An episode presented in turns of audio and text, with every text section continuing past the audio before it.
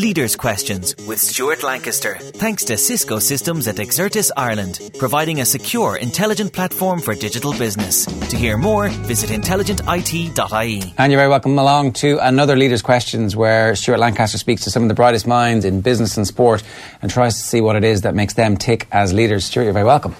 Thank you, Joe. So, um, this week we're talking to Bill Beswick. Before we introduce Bill, why is Bill somebody that's important and what do you think about um, his leadership development skills that has uh, is something that you've kind of benefited from? Well, I would say Bill has a well, probably singly the biggest influence on my career. So uh, that's why you know I think it's interesting for everyone to have a listen to what Bill's got to say. Um, we met. Uh, I was invited to go as a, academy coach to a leadership conference in France, and Bill was the um, presenter at the conference, and. Um, uh, he he came across really well, and we ended up connecting at the end of the event. I think he saw something in me as well. I'd just taken over as head coach of Leeds Tykes at the time. They'd just been relegated from the Premiership, and we had to build a team to get promoted into the, into back into the Premiership. And uh, he sort of helped me through that year. Um, we then got promoted into the Premiership, and then we started going from winning lots of games to losing lots of games. So I needed his help even more. Uh, and then we stayed in contact, and obviously during um, that development time, but also into the England Saxons job and international coaching versus club coaching then the interim job with England, and then the England job. So um, he was there throughout, really, and uh, you know we established a you know really strong relationship. Um, very, very supportive of me, challenged me in the right way, um, and you know having worked in many other sports um, and with many other head coaches, you know, is invaluable uh, learning for me about how how to be better you had to be very open minded to go looking for help at that point instead of being, well, I know everything, I've just got this job and I'm quite a young man, so why do I need to get help? I was a long way from uh, uh, thinking I knew everything, um, and uh, I think sometimes you know when when you're on a, a, coaching pathway or a leadership pathway, sometimes mentors just appear um, at the right place at the right time, and that's the way it was. Um, you know, I wasn't searching at the time, but it certainly worked out that way, and uh, it was of it, it, has been a huge benefit to me throughout my career.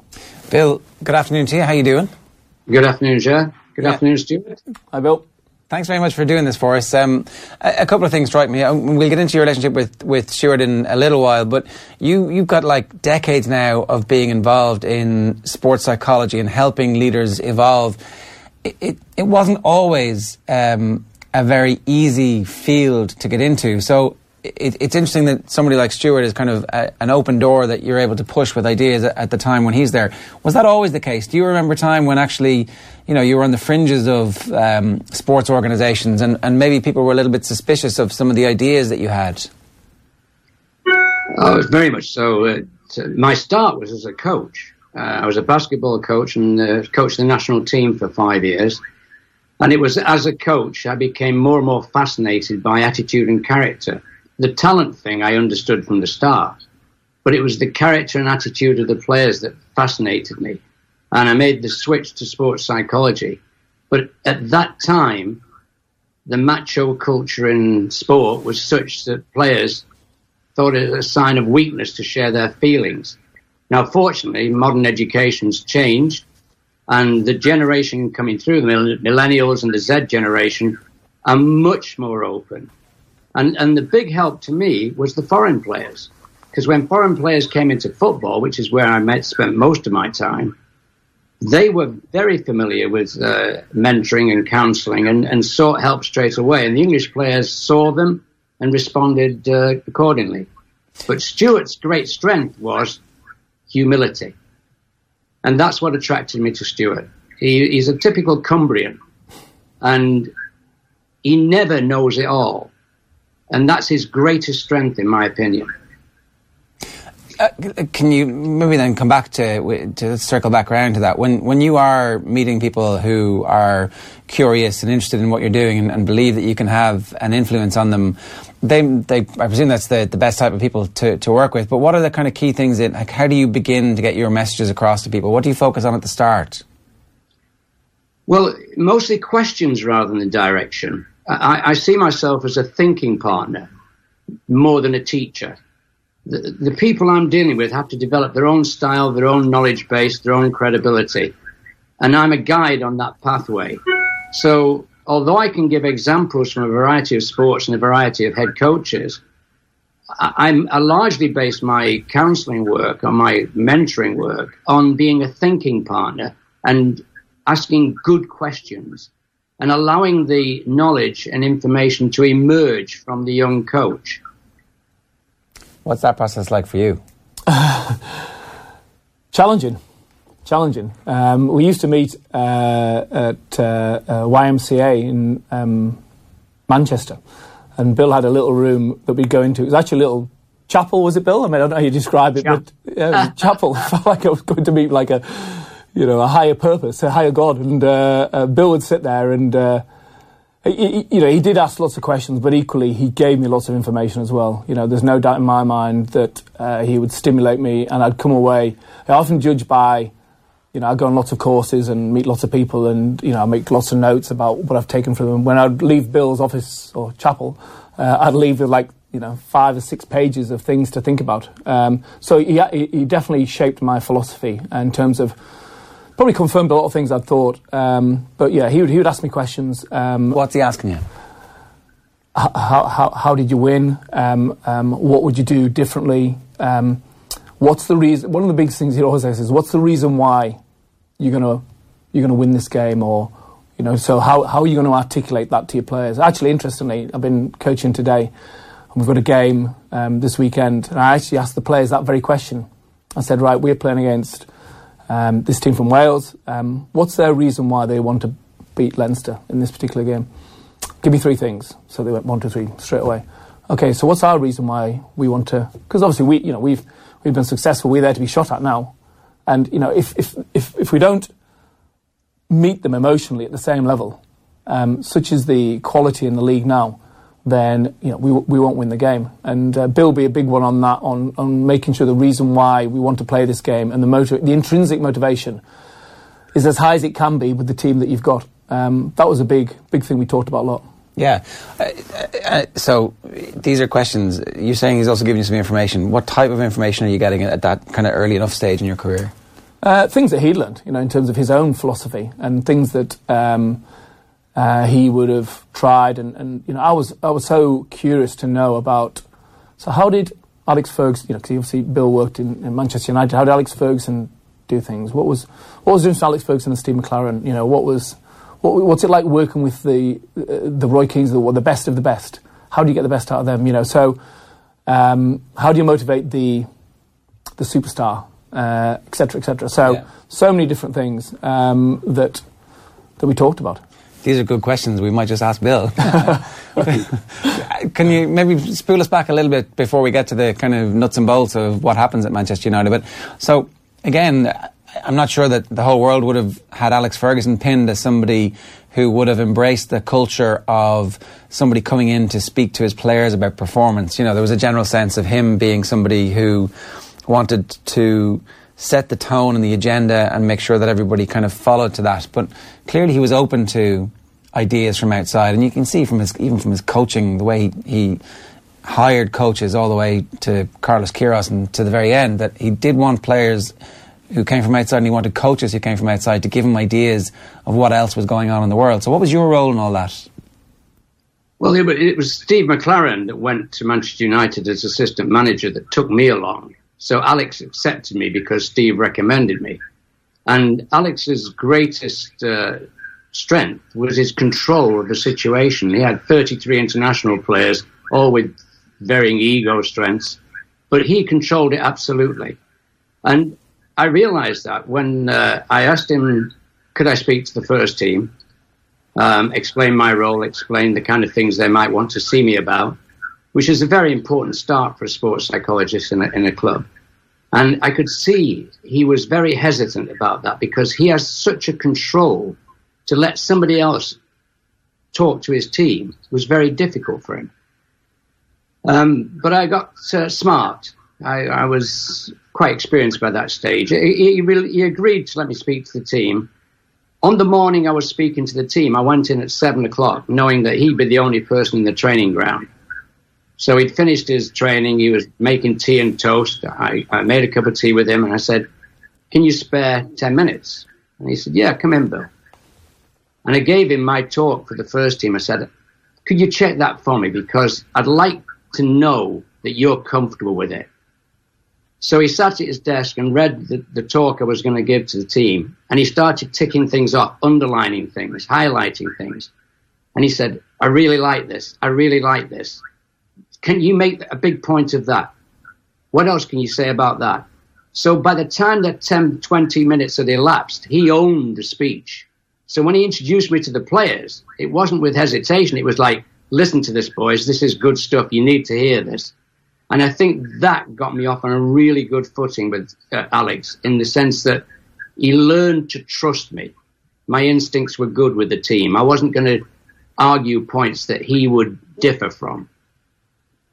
That definitely helps. I know too that um, I was just researching this, and it, Roy Keane name checks you when he's the manager of Sunderland. He says that you're somebody that he has spoken to at that point as well. What was your relationship like with Keane? Well, um, Roy is tough. Uh, any relationship with Roy is tough because he's the most honest athlete I've ever worked with. Um, but he is a really, really nice man. I really liked him. Um, and we learned to trust each other and we learned to share with each other. Um, and he was consumed with getting better. He didn't want small talk. He didn't want praise. He wanted me to look at his game, look at his performance, and say, you might consider this to try and find an extra 1%. Perhaps think about this. Uh, I also think he needed somebody neutral. I'm very neutral. I, am not emotionally involved with the teams I'm with, although I do support them, of course. But I am somebody that they learn to trust. I, everything with me is confidential. Um, and I think Roy wanted a neutral figure, a slightly older figure at that time, to share his ideas and share his anxieties with. And, and it was a very good relate. I learned as much from Roy as he learned from me, but trust me. Because I, I, was reading some of the stuff that you've said, and you know, just talking about um, every day, it's a choice physical, technical, tactical, but the mind is the means. And that definitely put me, you know, like the, the whole notion of Roy Keane at training is, is fairly famous. Did you have any experience of the, the Keane persona on the training field? Well, a, a, story I can share with you, and I, I, I think my friend Steve McClaren wouldn't mind. Um, I've heard him talk about this publicly, but he came from Derby County to Manchester United in the space of three days. Um, his life was turned upside down. He was the assistant manager of Manchester United. So for his first day's training, he decided that he would take a fun approach and get to know them and, and, and, and make it a little bit more social so he did team relays and team competitions to try and bed himself in. And partway through this, Roy, who'd lost a, a competition and was made to do press ups, walked off the field. He did say something, but I'm not going to repeat it, yeah. um, he walked off the field and, and went home. And when I got back from Derby County that evening, Steve was on the phone to me and explained to me he was really devastated. His captain had walked off the field in the first day of training. And I said, You've got to ring Roy. And that was like asking somebody to catch a hand grenade. Uh, oh, I said, You've got to ring Roy. One principle of coaching is never let today's problem roll into tomorrow. It gets worse. Deal with it now. He rang Roy, and two hours later, he rang me and said, I've just had a masterclass in coaching. The only thing that Roy is interested in is hard work and challenge because that's what prepares him to go out in front of 75,000 people and television cameras on a Saturday. If he's not worked hard during the week, he doesn't feel ready for the performance on a Saturday. And I'd taken one of those training sessions that he needs so badly and abused it by doing things that weren't relevant to the game. That was Roy. He was very honest, very tough minded, but actually very intelligent and perceptive about what top players needed. Is this where Tuesday comes from? Who do you think it reminds you of? which which rugby player do you think I'm coaching at the moment? I mean, You, what Bill's describing there is, is Johnny. You know, is Johnny Sexton. I mean, that's that's exactly what Johnny's like, and uh, that's that's why he, like Roy's, you know, right up there with the best of the best, um, because he wants that challenge the whole time. Um, he wants to get better. He's driven to get better. He drives it in other people. Um, and as a coach, you have to be on point. You know, you can't you can't waste a minute. You can't waste a training session. You've got to know what you're doing, and you've got to make sure you deliver it in a effective way that gets the best out of him and the others. Um, and yeah, I mean, I guess you know, I've my roles have varied th- through my career. Um, you know, with with the academy role at Leeds, I was a hands-on coach from 30 to 35, and I was growing all the time as a coach because I was coaching day in day out. Then I was the Leeds Tykes coach, and again I was coaching, you know, head coaching. But then I got dragged more and more into the the bigger picture stuff um, with the Leeds job, and delegated some of the coaching to um, my assistants. England then comes around and I'm coaching England Saxons, albeit it's it's, limited because there's the Churchill Cup and like six or seven games a year. Um, but I'm seeing other organisations, but I'm actually doing as much hands-on coaching. And then the England job, I think we've discussed in the past. You know, it's uh, the title was head coach, but I gravitated again away from coaching. There's so many other things that needed dealing with. You know, the bigger picture stuff on leadership and management, which I knew I could do. But the the beauty of the uh, the Leinster job really for me is that I'm coaching again. So I'm the the Steve McClaren, if you like, um, who's who's doing the Tuesdays, and uh, so I spend my time now thinking all about how can I challenge these players, make these players better, create instincts in them that become hardwired, so that when they play in the big games in Europe and in the Pro 14, we can deliver under pressure. That's that's a very interesting development because you want to challenge them every day, but you still want to inculcate habits, and it's that like when you know, the uh, Karate Kid wax on, wax off, that he gets bored, but at the end of it, he can do the things that the teacher wants him to do. How do you keep the the training sessions so interesting that they're not bored, or do you care about that? Like, is there a today might be a little bit boring, lads, but at the end of it, everybody's going to understand where the body position needs to be at the ruck, or whatever it is that you're specifically working on. Yeah, no, I wouldn't say they would ever be boring. They should never be boring. Um, they should always be competitive. There should always be challenge in there. What you do is you flex between how hard the challenge is. So if your team is slightly low on confidence, and you know you might make it um, subtly more um, uh, easily e- easier for the attack to achieve success over the defence by the way in which you create speed of ball or you, the numbers that you put in the defensive line or or whatever.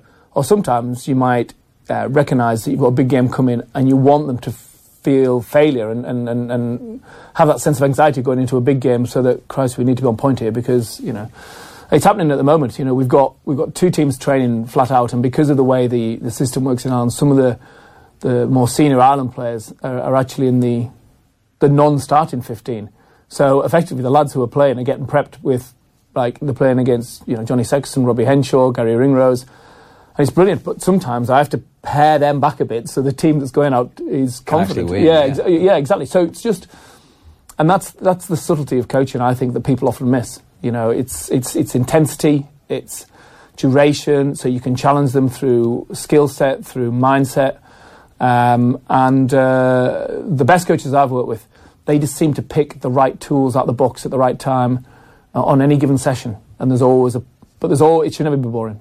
The, the other thing that I wanted to ask you about was complacency or coming up against an opponent who you're very confident the team knows they can win. So we're, this we're recording this just after the All Ireland football final where the Dublin team knew that they were far superior if they showed up to their opponents. And there were a couple of times last year where you were playing teams in big games who you'd just recently beaten in a big game where everything was on the line and you knew that if your team performed at that level, how do you change the messaging? Do you change the messaging? Do you have to be aware of that? Because all their mates are telling them, and all their WhatsApp groups are buzzing with, "Ooh, this is going to be easy this weekend."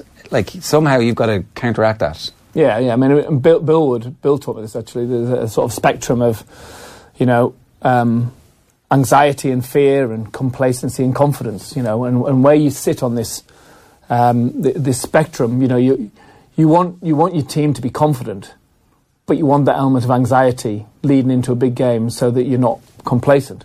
But you don't want it to be so overwhelming that they're fearful of making a mistake and they can't they can't deliver. So it goes back to um, the mindset, really. You know, so um, you you obviously if you're prepping to play against a team that you perceive stronger than, then clearly you don't show all their weaknesses.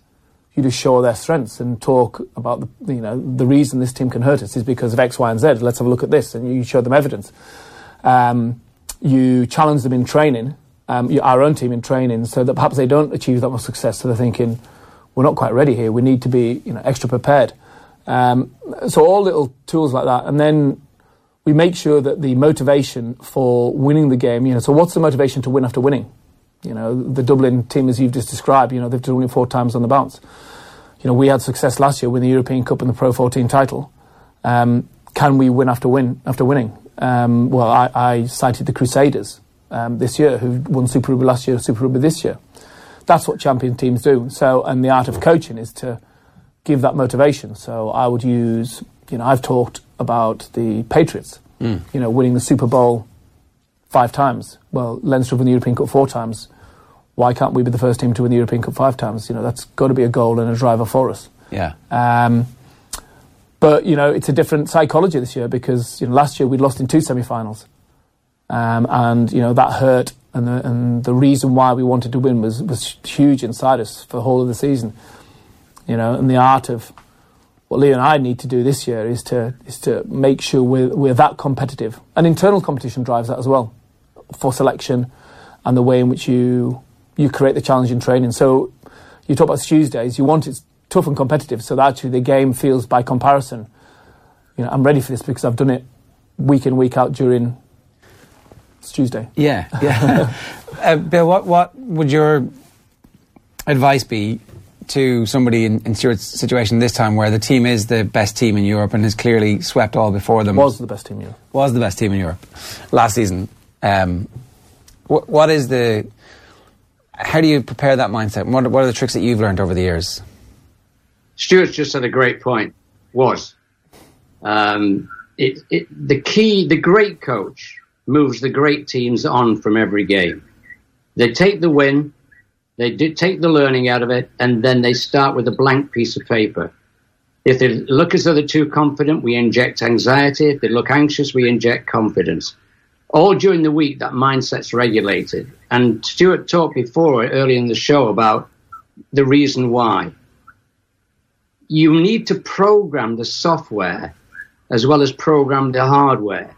On the training field and in the gym, we're programming the hardware. But you need to program the software as well. And, and they need to be see each game as discrete. So you made a good point before, Ger. The the conversations around winners change. When you're not winning, the conversations are different. When you begin to be a winner, the conversations around the players at home, social media change. And they lull the player into thinking that winning is now automatic. It's the coach's job to offset that, to change those conversations internally. And, and again, Stuart's just given you one one of the key ways you you change the mindset of a team. Introduce five new players. All of a sudden, you've shaken up the balance of things. Players players left out the team are now questioning why. They've got greater anxiety of what am I not doing.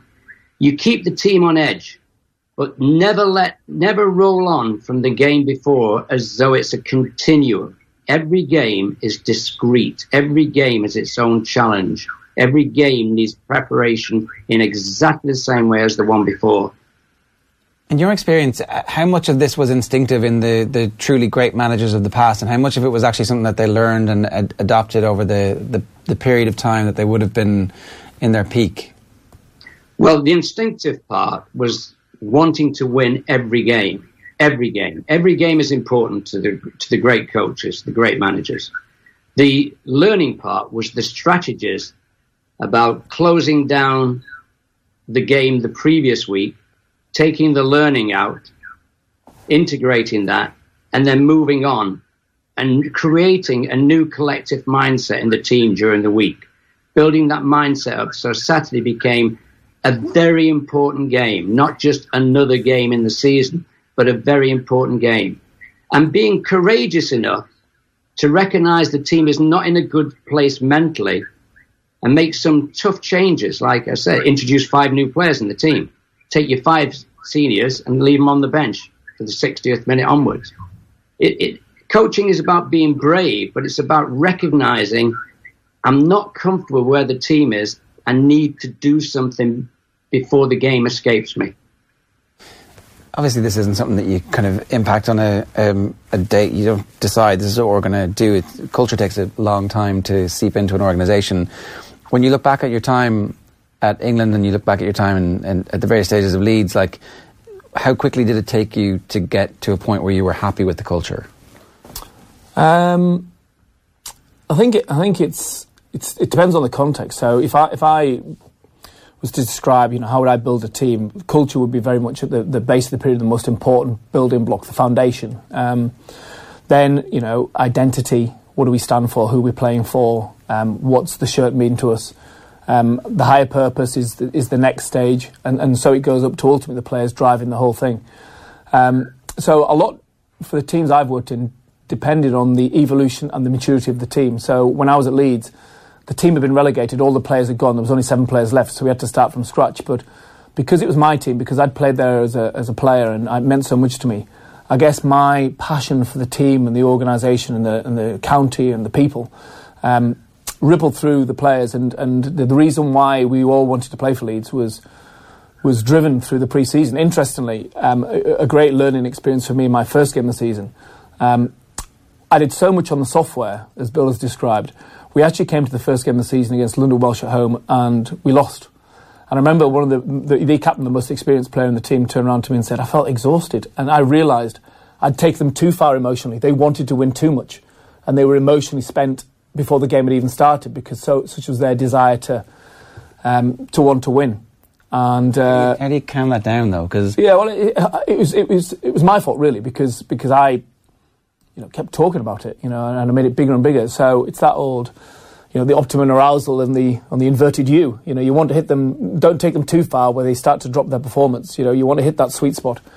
Um, and I'd, I'd take them over the edge, and that was a great learning experience in that first game for me, first senior game of coaching. So, what do you do now that you didn't do? Or I just recognise, I recognise through experience, I recognise the psychology of the group earlier and better, and then have more tools available to either bring it up or, or, or pare it down. Um, I think that's that's what experience has taught me. Um, and uh, Bill made an interesting point there about. Um, the great coaches wanted to win. One thing you learn um, as an international coach, it's all about winning.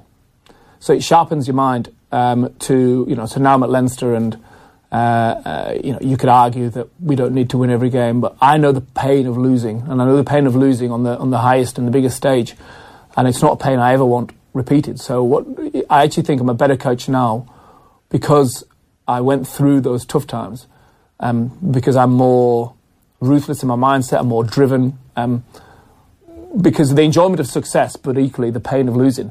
You know, is so so deep. Um, but you you can't get you can't get the um, the success without the foundation. And you know, coming into Leinster, culturally very strong, very strong identity um, within England. Um, culturally, you know, we were on the back of the 2000 World Cup.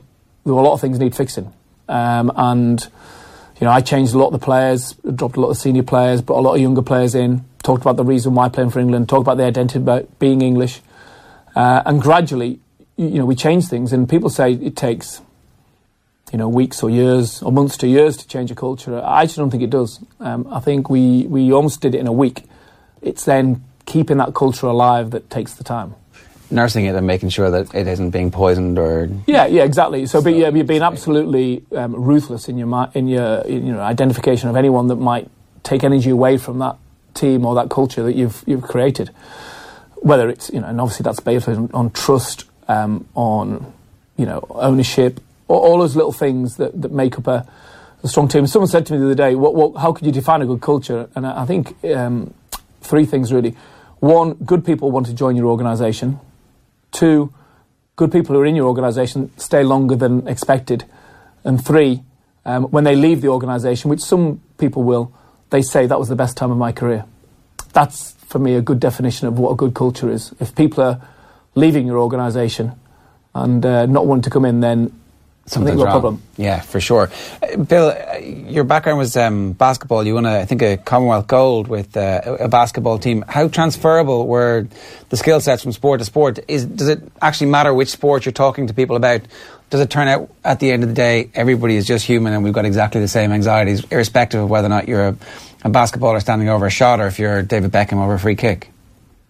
Correct. Uh, I think what transfers mostly is the people skills to get the best out of a basketball team is is is not much different from getting the best out of a rugby team, a football team. The, we sports a question of balance between human doings and human beings. And initially, when I started coaching, and uh, my generation was 90% human doings, telling them what to do, command and control, and very little about human doings. They just did what we told them to do. Now, I think it's it's almost reversed. Now sport is about connecting with human beings and making them want to play for you and, and want to give the commitment and the effort. And I think that coaching in basketball was very much for me, uh, 66 games all around the world, was very much getting the best out of a bunch of young men who were perhaps inferior in talent terms to many of the teams we played and still getting some decent results. And that taught me a great deal because our talent base was low because we were small England and we were playing world level teams. But our attitude level, our effort level, our commitment level was fantastic. And that, that was a major lesson that's transferred across to every team I've worked with. In terms of the culture conversation that we've been having there, from your perspective, has it been easy enough for you to identify weak cultures or where there have been issues when you've been asked to go in? Is it is it a fairly obvious thing to anybody who's there? I have a friend, uh, a very good friend called Steve Harrison, who was uh, a top football coach. Uh, we worked together for a number of years, and we used to call him the sniffer because he used to say he could go into any sports club and sniff and he'd know within an hour what the culture of that club was.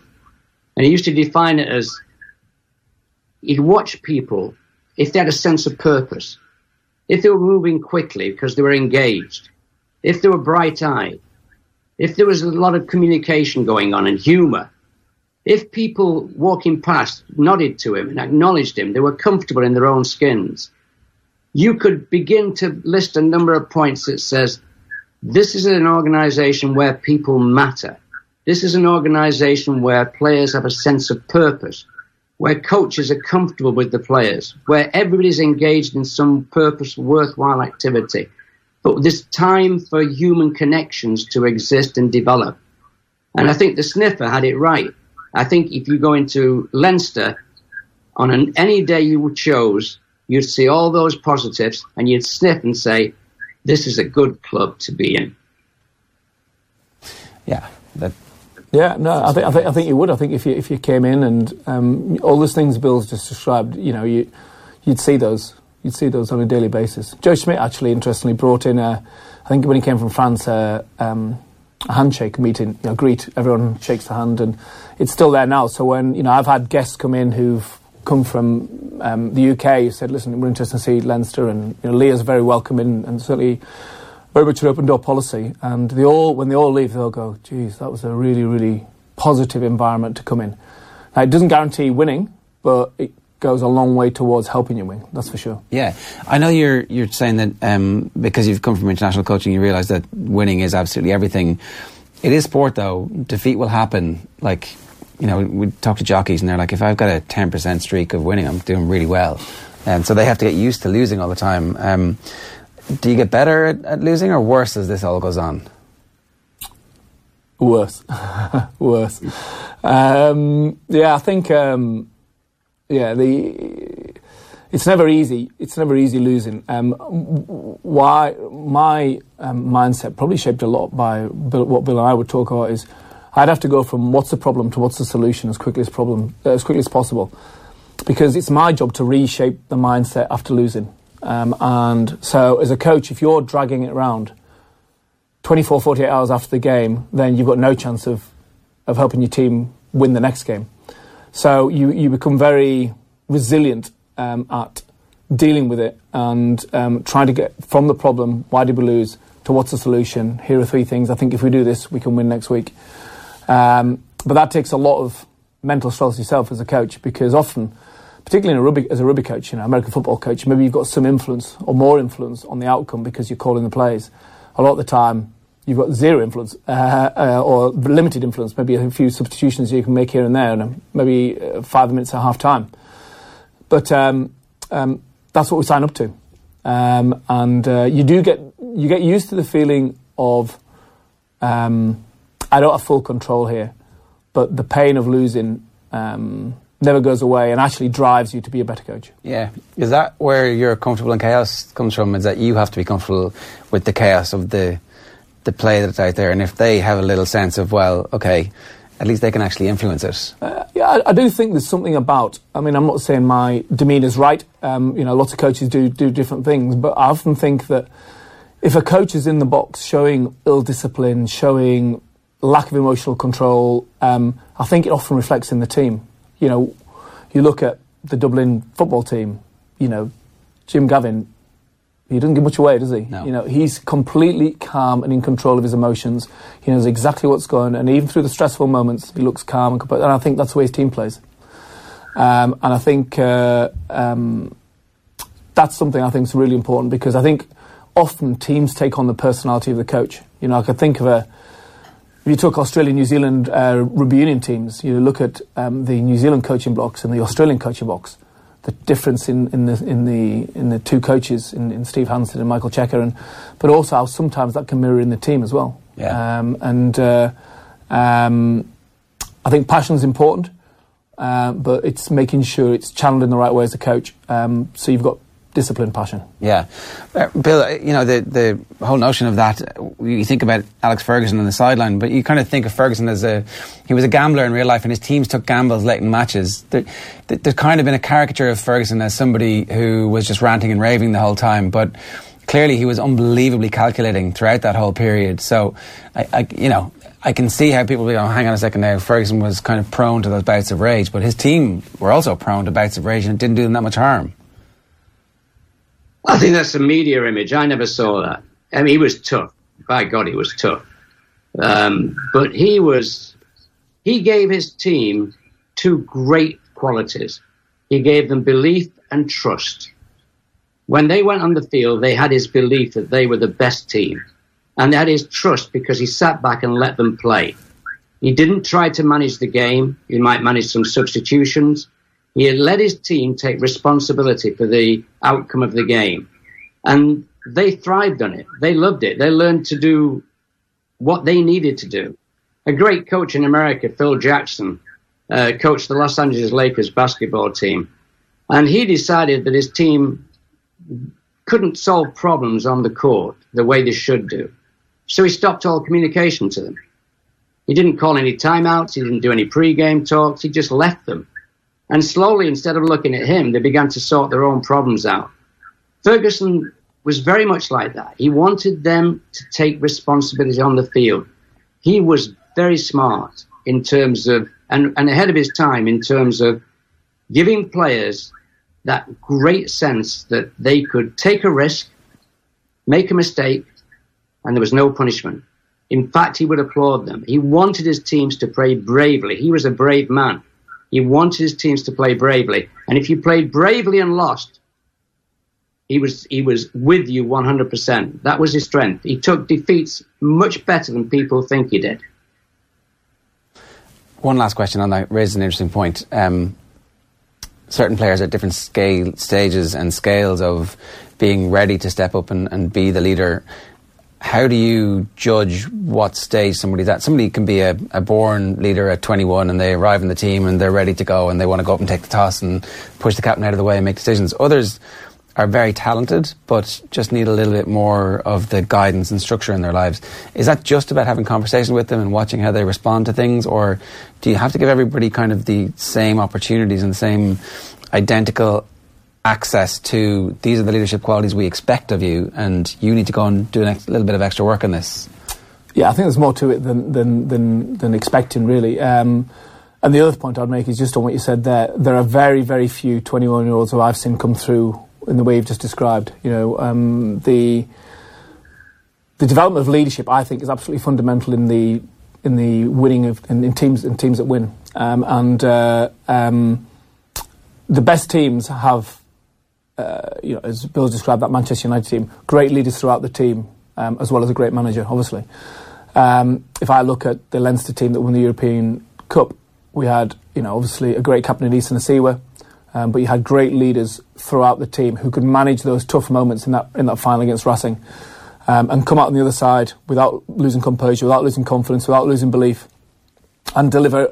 I mean, ultimately, we kicked the final penalty to win the game on 78 minutes 26 seconds. So, um, but it doesn't happen by accident. And I think you know, leadership generally, your leadership will develop through experience. But as a as a as a coach of a team, um, you can't wait until um, a 21 year old becomes 28, 29, 30 in order to become a better leader. So you need to accelerate their development by artificially giving them some leadership opportunities, by giving them some leadership development, by giving them ideas about how they can become a better leader. And for me, you know, we've got great leaders in, in Leinster, emerging leadership groups such as James Ryan or um, Garry Ringrose, Luke McGrath. Are they and, conversations or are they like, well, here's so, a scenario? Yeah, it's, well, it's more, well, I, my, it's, I think lots of coaches are different. I, I would um, spend as much time on developing the young leaders in the team as well as coaching the team. Um, so, an, an, example would be um, I would raise their self awareness of their own personality. So, you know, a simple psych- psychometric, a little um, questionnaire, fill in, what t- work out what type of personality they are, get them to think about themselves as as an individual. What what were they introverted? Are they extroverted? Um, are they good communicated? You know, are they ex- are they um, directive? Are they a team player? Are they detail orientated? Are they um, the guy who likes singing, you know, on the back of the bus? So we're all a mixture of these personalities, and it's raising the awareness of their own personality and saying, okay, well, these are your strengths, but here's some areas you need to work on. And sometimes you'd get 360 degree feedback, or I would send them leadership um, thoughts to read. I'd give them um, movies to watch. There's a brilliant, the brilliant one I've just watched actually. I need to, I need to tell Bill um, that uh, is on um, the leadership in uh, the 12 AFL teams in Aussie Rules, um, and uh, um, it's on Vimeo. I'm going to have to remember the name now because obviously everyone's going to be asking. Uh, and um, uh, it's uh, it's a it's a brilliant example of player development and players driving um, the leadership in teams. So I would send them that to watch. I would find examples of leadership that have taken place in other sports and relay that to the emerging leadership group to try and keep developing them. So it's a constant evolving conversation. All the time. All the time. They're aware of it as, as a thing that actually, yeah. as opposed to, so it's not this kind of, you're not sneaking it into them, oh, you know, I'm I'm kind of backdooring here some uh, or no. grandfathering in some information that's going to make you a better leader. It's like we want to turn you into a better leader. This is an important part of your development as a, a person we can trust. Yeah, hundred percent. And uh, so I think that uh, uh, it's it's critical. It's critical um, because you know we have uh, Caelan Doris would be a good example. So he's Ireland under twenties captain. So he plays his first senior game for Leinster as, and he's been the captain. But the temptation is for Caelan Doris is to to walk across the the white line and just be, um, I'm on the field, I don't want to upset anyone, I don't want to say too much. That's entirely opposite of what we want from Caelan Doris. What we want Caelan Doris is to be the captain who's captain of Ireland 20s, talking, communicating, leading, making decisions, um, influencing players around him, getting the best out of people, motivating, inspiring. Um, and the and I found this a lot in, in Ireland actually since I've been over here. Um, there's a very respectful hierarchy that can emerge, and I've what I've tried to do, and he's uh, probably played um, me my not the biggest compliment, but when somebody said, said to me, he says you've given the young players a voice, and say they now feel confident to speak in meetings, but they have to because a, t- a team of rugby players, it, you don't win by just having great leaders. All 15 players have to lead in their own way, um, and if you've got a guy who's just delivering maybe just the technical side of the game, um, I don't think that's going to win. It'll win you lots of lots of games, but it won't win you the European Cup or the Pro 14. Um, and the Caelan Doris example is a, is a, is a good one. Yeah. Uh, Bill, it sounds like um, you've taught Stuart pretty well. well, I watch Leinster all the time because I'm Stuart's biggest fan. And uh, what, what occurs to me about Leinster is they've got the ultimate leadership. They've got pop up leadership. No matter what the situation is and where the situation is on the field, whoever's in that position to deal with it deals with it, takes responsibility, shows character. And for me, that's the ultimate leadership. that given any situation that occurred on the field, whoever from our team is there will deal with it, will step up and deal with it. So that's why young players need a voice because it might be two young players dealing with a situation which is the defining moment of the game. They need to step up and deal with it. Good stuff. Bill, it's been great having you with us on. Thanks a million for making the time for us. We really appreciate nice, it. Nice to see you again. Okay, so by the miracle of uh, our editing software, we're now able to tell you exactly what the name of that uh, Australian documentary is. There's two. Um, it's called The Chosen Few. Okay. Um, and there's one called The Chosen Few 2. The Chosen Few um, is by a guy called Peter Dickson, D I uh, C K S O N. Um, and it's on Vimeo. And he did a documentary on the head coaches of all the AFL teams in 2015. And then he followed it up with The Chosen Few 2, which is all the uh, captains of the team. And they're both an hour and a half long each. Um, and they are the best documentaries I've seen. I can't believe I've missed them. They're on YouTube anyway, so you might have to search around to find them. But Why? What's so good about them? because he really gets into the detail of what it feels like to be a head coach, um, and he gets into the detail about what it feels to be in that lonely leadership position. Um, so, from a coaching perspective, it's it's. I would love to have something done in rugby in the same way um, to actually really get people to understand, and and and the the captain's one is is not even better, but it's as, good for me because it allowed me to pass on to to our, our players. These are um, guys who are the equivalent to you operating in a, a huge sport in Australia and the pressures and uh, responsibility of being a leader within a team. Would most coaches feel happy about the fact that this stuff gets revealed, or is there still a sense of fear about allowing yourself to be seen to be somebody? You know, so I don't know if you watch Hard Knocks, so at the, Yeah. the HBO series, and um, uh, I listen to a, a podcast that does a breakdown of it every week, and the guy who does the breakdown has worked for all of the greatest owners and coaches of all time. He was part of Belichick's team at Cleveland. His name's Mike Lombardi, and he's actually just written a book, uh, which I think you might be interested in, called Gridiron Genius, where he talks about working under all those great coaches. But he has been absolutely savaging the coach of the Cleveland Browns for saying the culture's all wrong. He's, it's too many people who are actually in charge, and the, there's like a five or ten different people coming up with the messaging, and the messaging is all wrong in the first place as well.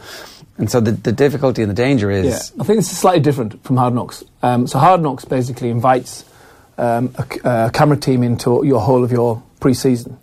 Um, this is a one-to-one interview with a coach and all the coaches. And, I, and you're right. I mean, I get the sense, and I know a couple of the AFL coaches. Um, I, you didn't get much out of one of them in particular, and he, that's probably his choice. But Yeah. other coaches gave a real insight.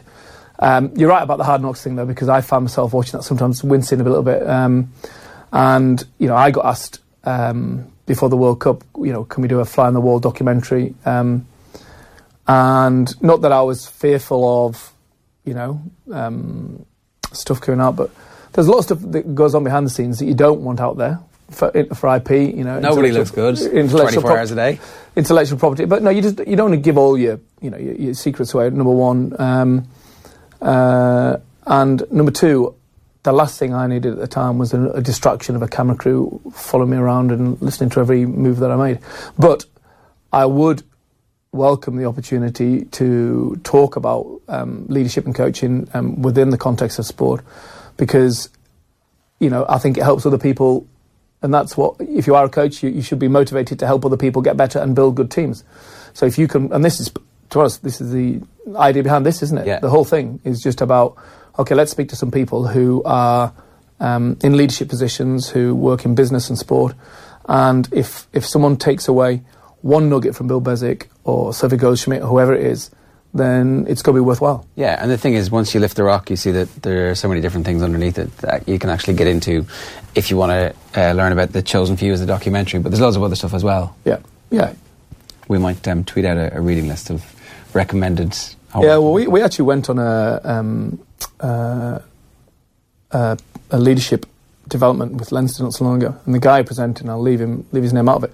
Um, he actually said, "No, here's my um, my reading list for the year, the best five books I've read." And it was like, I love that. Thank you, Eric. tick tick tick tick. Get those ordered. Yeah. So yeah, people just need that sometimes, don't they? They need you know to be pointed in the direction of where where the good leadership books are because there's so many out there. and you can drive yourself mad by going through every one, trying to find those nuggets, where actually some of them possess a load of nuggets, and we should all gravitate to those. Yeah, for sure. Stuart, great stuff. Thanks very much. Thank you. Leaders Questions with Stuart Lancaster. Thanks to Cisco Systems at Exertis Ireland, providing a secure, intelligent platform for digital business. To hear more, visit intelligentit.ie.